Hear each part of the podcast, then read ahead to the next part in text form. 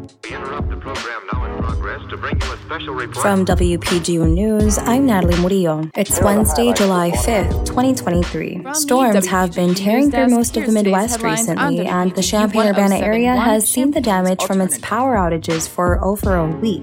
Ameren takes care of the power from the area, but was not prepared when 80 plus mile per hour winds took force. The winds caused damage and knocked down 1,000 power lines. To get the power back up, there is a system that is followed. Hospitals and emergency services take priority, then residential places follow. Ameren planned for power to be back up last night, but it's not expected to come out until today. Savoy will be receiving $22 million to fix roads and limit traffic. The money will jumpstart a project that aims to widen Curtis Road that has been in work for decades. It will widen Curtis from Prospect Avenue to First Street. It will also add an underpass to allow traffic to go underneath the train tracks parallel to Dunlap Avenue. The project is currently in its second phase of engineering and road work will begin in 2026. A new law will teach students what to do if a classmate has an allergic reaction. Students in grade 9 through 12 will be required to learn how to recognize an allergic reaction, how to limit a person's exposure to allergens, as well as how to administer epinephrine. The law goes into effect January 1st of next year. The education for students will begin in the 2024 to 2025 school year. Contributing reporting for this newscast was provided by Emily Richie, Elissa Eaton, and Madison Holcomb. Our political editor is Avery Bowen, and our regional editor is Josie Alameda. Our deputy news director is Daniel Villarreal, and our news director is Madison Holcomb. For WPGU News,